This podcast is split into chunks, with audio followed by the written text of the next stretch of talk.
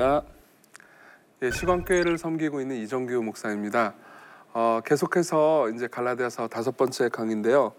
어, 지난번에는 이제 복음, 그 특히 복음이 말하는 이신칭이가 교회 내에서 어떤 문화를 낳는지에 대해서까지 우리가 살펴봤습니다. 오늘은 이제 3장 1절부터 14절을 다루면서 이 이신칭이가 조금 더 이제 심화됩니다.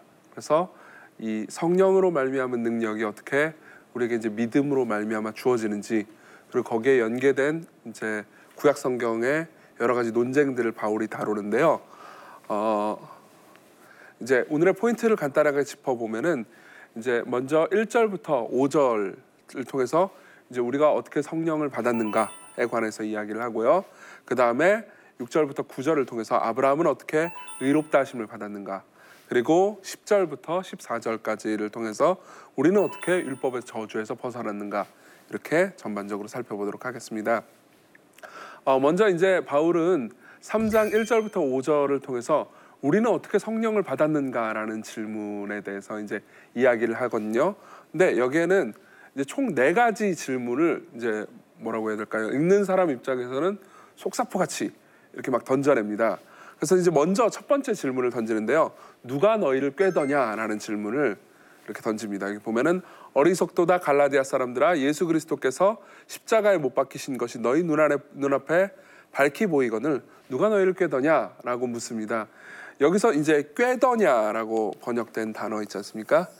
이 꾀더냐라는 단어는 이제 그리스어로 이 눈이 이제 있는데 그 눈을 어, 시각을 흐리게 해서 봐야 할 것을 못 바라보게 만드는 그것을 이제 가리켜서 이 꾀더냐라는 단어를 쓰는데 이 단어를 통해서 이제 하고 싶은 말은 이겁니다. 우리가 이제 마땅히 바라봐야 되는 것은 예수 그리스도께서 십자가에 못 박히신 것. 그렇죠? 예수 그리스도께서 십자가에 못 박히신 것을 우리가 바라봐야 되는데 이제 거짓 교사들이 그들의 눈을 흐리게 해서 꿰지 않았느냐. 그러니까 거짓 교사들의 가르침 때문에 너희들이 마땅히 바라봐야 할 예수 그리스도의 십자가에 대해서 바라보지 못하게 만들었다 라는 이야기를 하는 겁니다. 이게 이제 14절까지의 이야기를 통해서 중요한 주제입니다. 그래서 먼저 염두에 두고 아, 지금 거짓 교사들의 가르침을 따르자면 예수 그리스도의 십자가에 못 박히신 것 그리고 그리스도께서 십자가를 통해서 우리에게 주신 공로를 우리가 이제 잊어버리고 다른 것을 바라보게 되는구나. 그렇기 때문에 거짓 교사를 따르면은 그리스도의 십자가를 바라보지 못하게 되는구나. 이런 걸 이제 먼저 염두에 두고 생각을 했으면 좋겠습니다. 첫 번째 질문이 이거고요. 그리고 두 번째 질문은 율법의 행위로냐 혹은 듣고 믿음으로냐라는 질문입니다. 여기서 이제 이 중요한 이, 이 표현이 나오는데요. 내가 너희에게서 다만 이것을 알려 하노니 너희가 성령을 받은 것이 율법의 행위로냐 혹은 듣고 믿음으로냐 이렇게 물어봅니다. 여기 보면은 2절에 율법 행위로냐 혹은 듣고 믿음으로냐. 근데 뭡니까? 성령을 받은 것이라고 말하지 않습니까? 성령을 받은 것. 우리는 이제 이런 식으로 생각하기 쉽습니다. 많은 분들이 오해하는 건데 이제 예수 그리스도를 처음 믿고 구원을 받는 것 혹은 의롭다고 칭함받는 것은 이제 우리의 믿음으로 말미암아서 되는 건데 그 이후의 삶 혹은 뭐 성령을 받고 성령으로 충만하게 되는 삶 혹은 성령 하나님께서 이끄셔서 열매 맺는 삶은 우리의 행위로 말미암아 된다고 오해하기 일쑤입니다. 근데 바울이 율법의 행위로냐 혹은 듣고 믿음으로냐라고 질문한 것은 당연히 바울이 예상하는 대답이 뭘까요? 율법의 행위라고 말할까요? 그렇지 않습니다. 듣고 믿음이죠. 그리고 그 다음 절도 보면요. 5절을 보겠습니다. 5절을 보면 너희에게 성령을 주시고 자, 너희 가운데서 능력을 행하시는 이의 일 성령을 주시고요. 이것도 역시 똑같이 물어봅니다. 율법의 행위에서냐 듣고 믿음에서냐 이렇게 물어보는 거죠.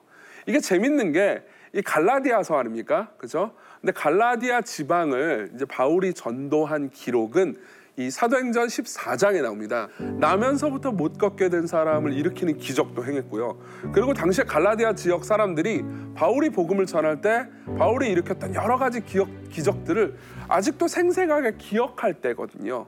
근데 그걸 이제 생각해 보면은 갈라디아 사람들이 이 질문에 대해서 뭐라고 대답해야 되는지는 굉장히 분명해집니다. 바울이 거기 가서 기적을 행하고 또 성령님의 능력을 나타냈을 뿐만 아니라 그리고 그들이 바울의 복음을 듣고 성령으로 충만해진 것은 그들이 율법의 행위를 잘 지켜서가 아니고 율법의 행위는커녕 율법이 뭘 말하는지도 모르고 있었어요. 그런데 뭡니까? 바울이 예수 그리스도를 전하고 예수 그리스도께서 그들을 위해서 무슨 일을 행하셨는지에 대해서 듣고 믿었을 때 다시 말하면 율법이 뭘 지켜야 되는지에 대해서 율법의 어떤 부분을 지켜야 되는지에 대해서 아무것도 모를 때 오직 예수님밖에 못 들었을 때 그들이 성령을 받았고요. 또 성령께서 행하시는 능력을 체험했거든요. 그러니까는 그들이 이 대답해야 되는 이 바울의 질문에 대한 답은 분명하죠. 율법의 행위가 아니고 듣고 믿음입니다. 우리가 이제 여기서 생각해야 되는 것도 동일합니다. 우리가 예수님을 처음 믿고 그리고 그 다음부터 이제 우리는 우리 안에 내주하신 성령 하나님의 인도하심과 그분이 베푸시는 능력으로 살아가거든요.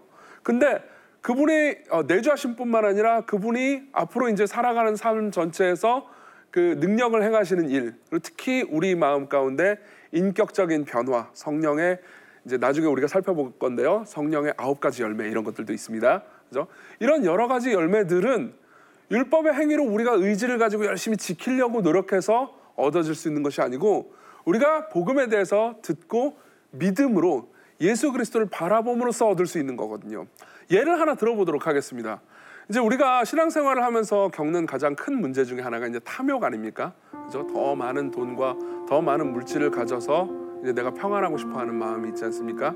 이런 것들을 극복하는 방법은 단순히 아 탐욕이 죄고 이건 나쁜 거고 행하지 말아야 되고 이걸 행하면 하나님께서 나를 뭐 저주하시거나 미워하시거나 나를 최소한 싫어하실 거야. 이런 식으로 생각하는 것은 실제로 우리가 탐욕을 이기는데 아무런 도움이 되지 않습니다.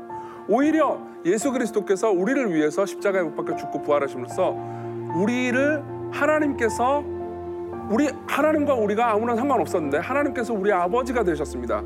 우리 하늘 아버지는 계속 우리를 필요한 것들을 공급해 주시고 우리의 가장 중요한 것들을 채워 주실 거예요. 여기에 대한 믿음이 오히려 내가 더 많은 걸 가지고 싶고 또 물질 때문에 많은 좋은 귀한 것들을 포기하고 싶어 하는 마음을 이기게 만들 수 있습니다. 그렇기 때문에 바울이 생각하는 참된 능력의 길, 그리고 성령님의 능력을 공급받는 길은 율법의 행위가 아니고 오히려 듣고 믿음인 거죠. 자, 그 다음 세 번째 질문으로 넘어가겠습니다. 바울의 세 번째 질문은 성령으로 시작했다가 육체로 마치겠느냐라는 질문인데요. 자, 설명해 드리겠습니다.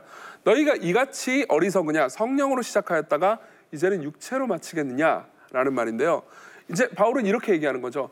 너희들의 예수 그리스도를 믿는 것과 예수님으로 말미암아서 특히 성령님의 능력으로 받은 여러 가지 은혜들이 다 은혜로 다시 말하면 성령으로 시작했는데 이제 육체로 마치겠느냐라고 얘기하는 거죠. 그렇죠? 여기서 이제 육체라고 돼 있는 단어 있지 않습니까?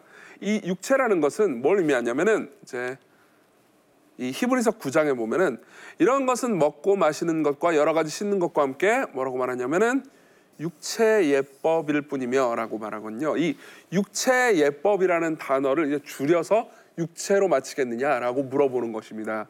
그러니까는 이제 바울의 질문은 이런 거죠. 원래 성령으로 그러니까 이, 그 구약 성경에 나오는 여러 의식법들을 지킴으로써 은혜와 복을 받은 것이 아니고 성령님께서 베풀어 주시는 그냥 은혜로 말미암아서 은혜와 복 여러 가지 우리가 받는 복들을 누리는 건데 다시 돌아가 가지고 그렇죠? 원래 배우지도 않았던 뭐 할례를 행하는 것이라든가 여러 가지 의식법들을 지키는 것으로 말미암아서 되겠느냐? 그렇지 않다라는 거죠. 그래서 성령으로 시작하신 일을 성령께서 끝까지 이루실 것이고 사실상 우리가 이 성령으로 시작한 것을 마치거나 완성할 수 없다. 이런 이야기를 하는 것입니다. 자, 그리고 그 다음 네, 번, 네 번째 질문으로 넘어가겠습니다. 네 번째 질문은 너희가 받은 많은 괴로움은 헛된 것이냐 이거죠. 자, 실제로 바울이 이제 갈라디아 지방에서 복음을 전한 장면이 사도행전 14장에 나오는데 사도행전 14장에 보면은 유대인과 그리고 이방인 관리들에게 끌려가서 이제 돌로 죽기 직전까지 맞는 장면이 나옵니다. 이게 어, 이방인들뿐만 아니라 유대인들 다시 말하면 유대교를 믿는 사람들로부터도 받은 굉장한 핍박이었죠. 그래서 실제로 사도행전 14장 22절에 보면 우리가 하나님 나라에 들어가려면 많은 어, 환난이 있어야 될 것이다. 이런 말까지 바울이 합니다. 실제로 바울이 갈라디아 교회에서 받은 그 환난은 엄청난 것이었고 그래서 바울이 받은 환난의 가장 큰 이유는 오직 믿음으로만 의롭다 여김을 받는다는 가르침을 강하게 주장했기 때문이죠. 그래서 바울이 유대인이었음에도 불구하고 유대인들로부터 핍박을 받은 것입니다. 근데 보면요. 너희가 이같이 많은 괴로움을 헛되이 받았느냐? 과연 헛되냐라고 3장 4절에 이야기하고 있거든요. 실제로 바울만 박해를 받은 것이 아니었습니다. 바울이 이렇게 복음을 전했고 이 복음을 따르는 갈라디아 교인들은 바울은 복음을 전하고 다른 지역으로 갔잖아요. 근데 남아 있는 갈라디아 교인들은 계속 이 믿음을 붙들고 살았어야 했기 때문에 또 많은 핍박을 받았거든요. 그러니까는 지금 바울은 이렇게 얘기하는 겁니다. 유대주의자들이 말하는 것처럼, 즉 거짓 교사들이 말하는 것처럼 어, 구원은 오직 믿음으로 받지만 그 이후의 삶은 우리의 행위 또는 육체의 예법 여러 가지 제사법들을 지켜야 하는 것이 사실이라면 그러면은 너희들이 지금까지 오직 이신칭이 믿는 믿음으로 말미암아 구원을 받는다라는 이 교리를 지킴으로써 여러 가지 고통을 받았는데 그건 그냥 뭐 고생일 뿐이냐 너희들이 하나님으로 말미암아서 고난 받은 것이 아니고 그냥 어 고, 생이 아니고 박해가 아니고 그냥 고생만 한 거 아니냐 이렇게 묻는 거죠. 그럴 리 없다는 겁니다. 바울이 어, 주장한 가르침이 참된 하나님으로부터 나온 것이 아니라면 바울이 받은 많은 박해도 그냥 고생일 뿐인 거지 그 뭐라고 해야 될까 순교적 믿음으로 말미암은 것이 아니라는 거죠.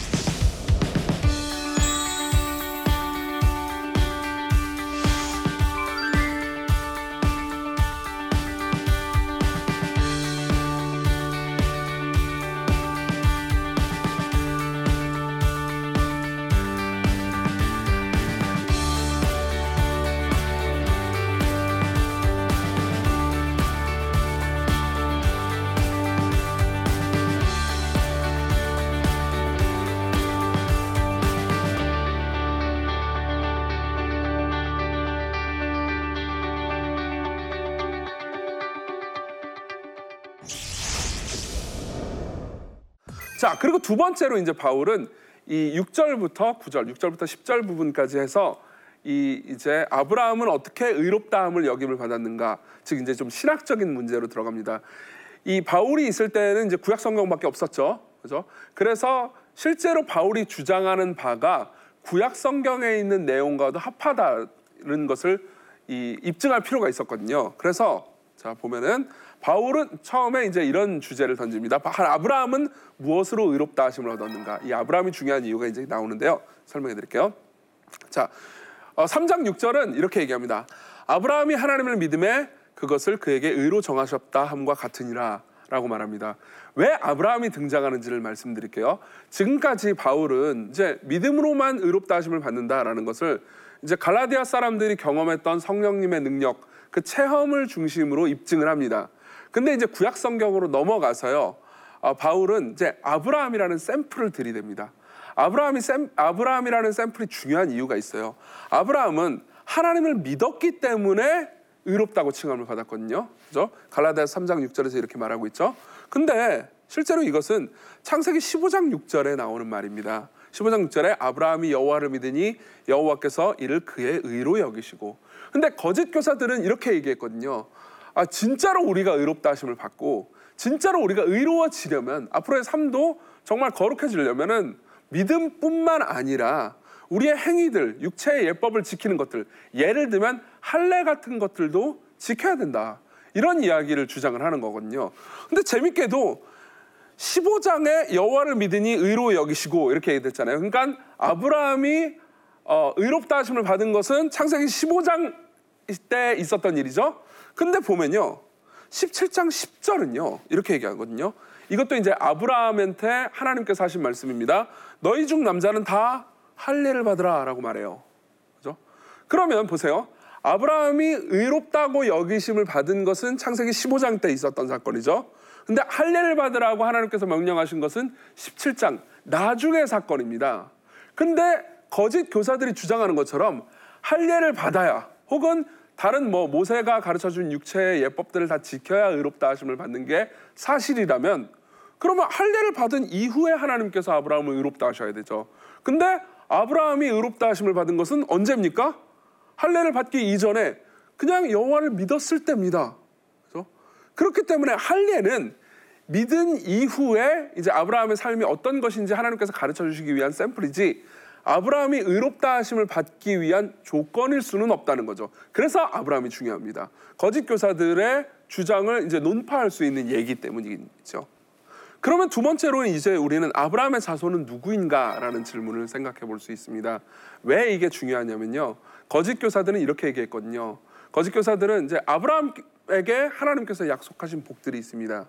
근데 그 복들은 아브라함의 직계적인 후손, 즉 이제 혈통적으로 인종적으로 유대인이거나 아니면은 이제 아브라함이 할례를 받았듯 할례를 받고 그리고 모세에게 준 여러 율법들을 다 지켜야만 아브라함에게 하나님께서 약속하신 복 그리고 아브라함의 후손이 돼서 이제 살아갈 수 있다. 그리고 하나님의 특 별히 택하신 백성이 될 수 있다. 이렇게 주장했거든요. 근데 바울은 뭐라고 말하냐면은 그런즉 뭐예요? 믿음으로 말미암은 자들은 아브라함의 자손인 줄 알지어다라고 말합니다. 무슨 말입니까? 아브라함 역시 믿음으로 의롭다 하심을 받았기 때문에 그 이후에도 하나님을 믿는 사람들, 더 정확히는 이제 예수 그리스도를 믿는 모든 사람들은 아브라함이 그랬듯 아브라함의 복을 받을 수 있고 아브라함이 그랬듯 아브라함의 자손이 될 수 있다라는 이야기를 하는 겁니다. 그래서 보면요. 실제로 그러면 그 다음 이제 이 논제로 넘어갈 수밖에 없게 되죠. 그럼 아브라함의 자손이 아브라함이 그랬듯 믿음으로 말미암은 자들이 다 아브라함의 자손이라면 아브라함의 복을 받는 자들은 누굽니까? 그렇죠? 이렇게 얘기하는 겁니다. 또 하나님이 이방을 믿음으로 말미암아 의로 정하실 것을 성경이 미리 알고 먼저 아브라함에게 뭐예요? 복음을 전합니다. 그렇죠? 아브라함이 받았던 건 율법이 아니고 복음이었어요. 그렇죠? 그래서 모든 이방인이 너로 말미암아 복을 받으리라 하였느니라. 유대주의자들은 이렇게 얘기할 겁니다. 어, 아브라함의 혈통적 자손, 즉 아브라함의 피를 받은 유대인들만 참된 아브라함의 자손이 아닌가요? 라고 얘기하겠죠. 근데 이미 성경에 뭐예요? 모든 이방인이 유대인들뿐만 아니라 이방인이 너로 말미암아 복을 받으리라 라고 이야기를 했다는 거죠. 그래서 믿음으로 말미암은 자들은 믿음이 있는 아브라함과 함께 복을 받는데요. 이게 성경에 있나요? 예, 있습니다. 창세기 12장 2, 3절에 보면요.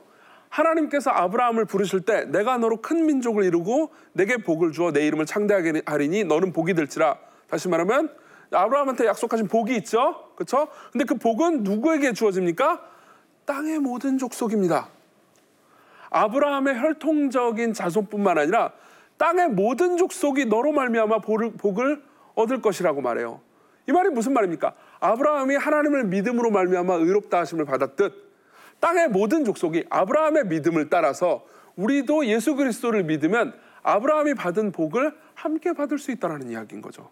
그렇기 때문에 실제로 유대주의자들이 주장하듯 아브라함의 혈통적 자손이거나 혹은 아브라함을 따라서 할례를 받거나 하지 않아도 아브라함이 가지고 있었던 믿음을 가지고 있기만 하면 하나님께서 아브라함에게 약속하신 복을 그들에게도 주시고요. 그리고 실제로 아브라함의 자손이 되게 하신다는 거죠.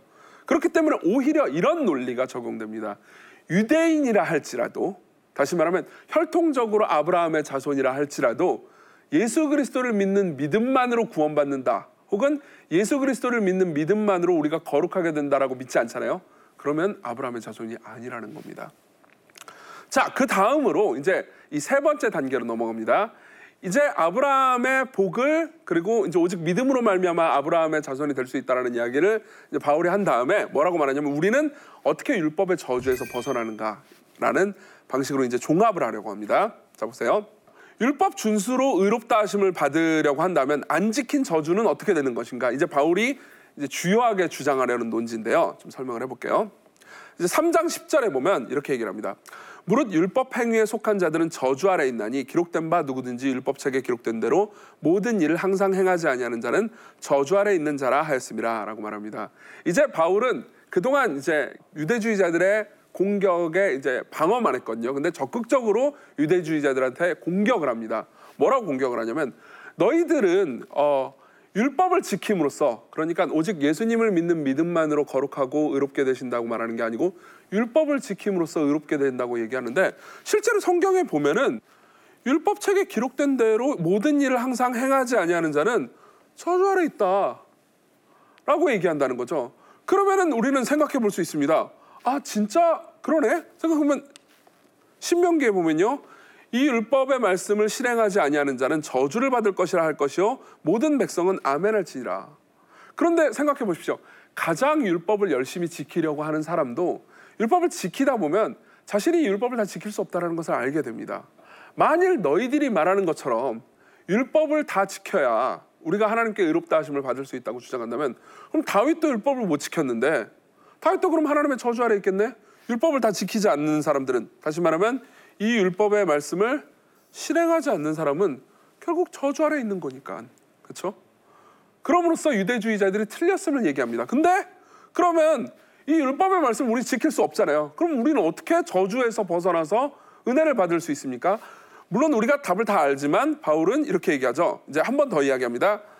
또 하나님 앞에서 아무로 율법 아무도 율법으로 말미암아 의롭게 되지 못할 것이 분명하니 이는 의인은 믿음으로 살리라라고 말해요. 근데 율법은 믿음에서 난 것이 아니니 율법을 행하는 자는 그 가운데서 살리라라고 말합니다. 살리라라는 단어가 두 번 나오죠. 그렇죠? 이러므로써 바울이 이야기하고 싶은 것은 두 가지 살아나는 방법에 대해서 이야기를 하는 겁니다. 하나는 뭐예요? 믿음으로고요. 하나는 율법을 하나는 율법을 행하는 거죠. 그렇죠?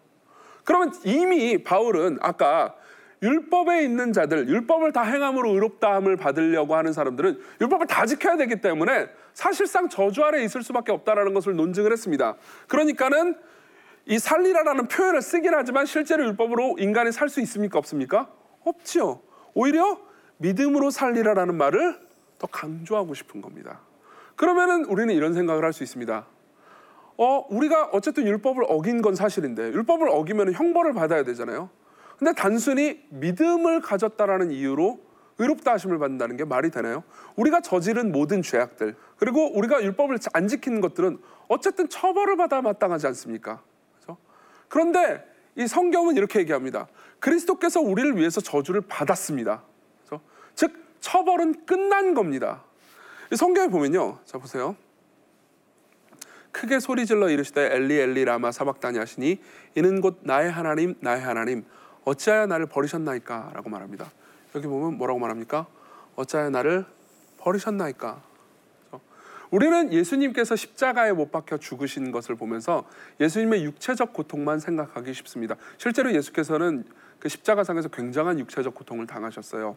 그렇지만 예수님께서 당하신 고통은 육체적 고통뿐만이 아니었고요. 그게 예수님께서 당하신 가장 큰 고통도 아니었습니다. 예수님께서는 창세 전부터 성부 하나님의 사랑을 받고 성부 하나님을 사랑하신 완전한 하나님이셨죠.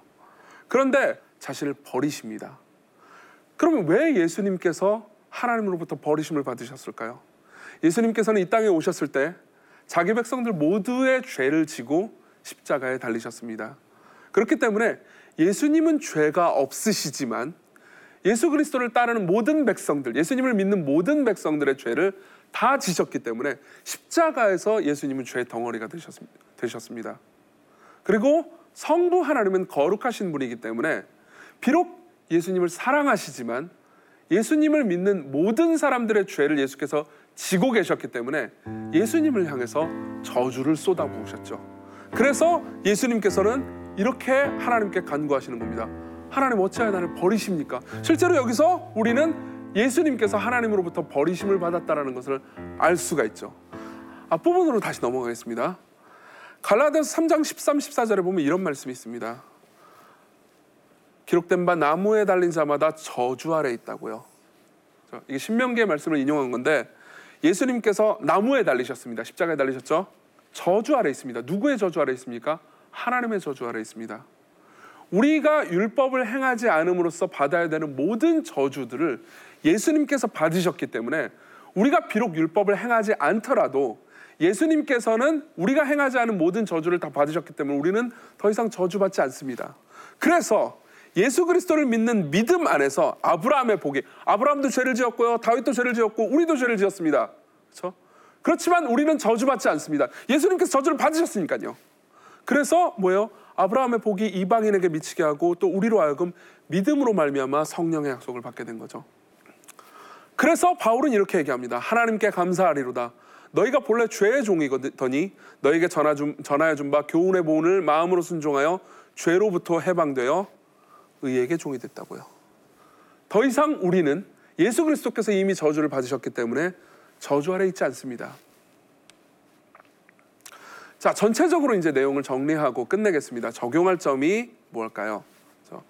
첫 번째로 우리가 생각해야 되는 것은 이제 바울이 앞부분에 말했던 건데 칭의뿐만 아니라 성화도 믿음으로 받는다는 사실입니다. 예, 제가 용어를 써서 이제 헷갈리실 수 있는데 설명을 다시 해드릴게요. 처음에 예수 그리스도를 믿는 믿음으로 의롭다 하심을 받는 것뿐만 아니라 이후의 모든 삶들 있지 않습니까? 그것도 우리는 믿음으로 말미암아서 하나님께로부터 선물로 받습니다. 여기에는 우리의 행함과 의지적 노력이 들어 있는 것처럼 보이지만 그것만이 아닙니다. 성령님께서 우리에게 은혜로 베풀어 주시는 능력이 있고요. 그 은혜로 베풀어 주시는 능력은 오직 믿음으로만 말미암아서 우리가 받을 수 있습니다. 이게 이제 우리가 생각해야 되는 거고요. 그리고 두 번째로는 예수님을 믿는 자들에게 저주는 없다는 겁니다.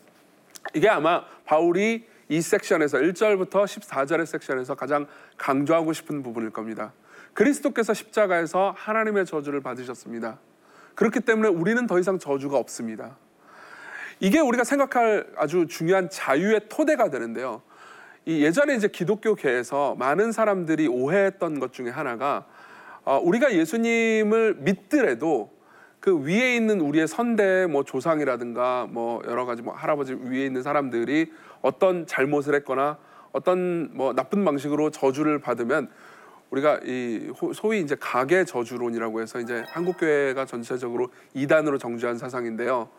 어, 부모님이나 뭐 할아버지가 무슨 잘못을 했기 때문에 우리도 무슨 잘못을 어, 하지 않아도 저주가 있을 수 있다. 그렇기 때문에 그 저주를 끊기 위해서 뭘 해야 된다. 라는 잘못된 사상이 있습니다. 이게 무슨 교리가 잘못됐다라는 것만 말하고 싶은 것이 아닙니다. 오히려 우리가 생각하는 모든 저주스러운 것들, 혹은 우리가 생각하는 모든 두려운 것들, 율법을 안 지켜서 내가 안 지켰거나, 혹은 우리 뭐 부모나 선조가 안 지켰거나, 혹은 다른 사람이 안 지켰거나 하는 것들 때문에 우리가 당해야 되는 모든 저주가 이제 끝났고 우리는 그리스도 안에서 자유롭게 될 수 있다라는 것을 성경이 말해준다는 거죠. 이게 우리가 자유를 누릴 수 있는 가장 강력한 근거고요. 그리고 바울은 여기서 더 이제 우리를 자유롭게 해주는 여러 말씀들로 우리를 인도해 갈 겁니다. 자, 지금까지 5강을 끝냈고요. 어, 다음 시간에 이제 또 만나서 우리가 어, 6강을 좀 보도록 하겠습니다. 3장의 나머지 부분을 우리가 함께 살펴볼 겁니다. 지금까지 시청해 주셔서 감사드립니다.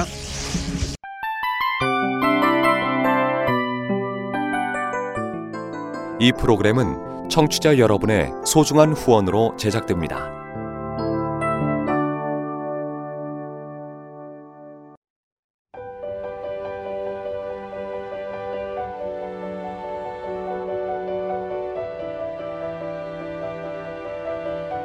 세상에는 수많은 교회들이 있지만 더 깊이 있는 말씀 강해를 찾기 위해 크기로만 교회를 선정하지 않습니다. 보다 좋은 영적 콘텐츠를 더 많이 나누기 위해 방송비를 받지 않습니다. 1년 365일 복음만 전하고 싶어서 우리는 광고를 하지 않습니다. 온누리의 복음을 땅끝까지 CGN TV와 함께 땅끝 선교사가 되주세요.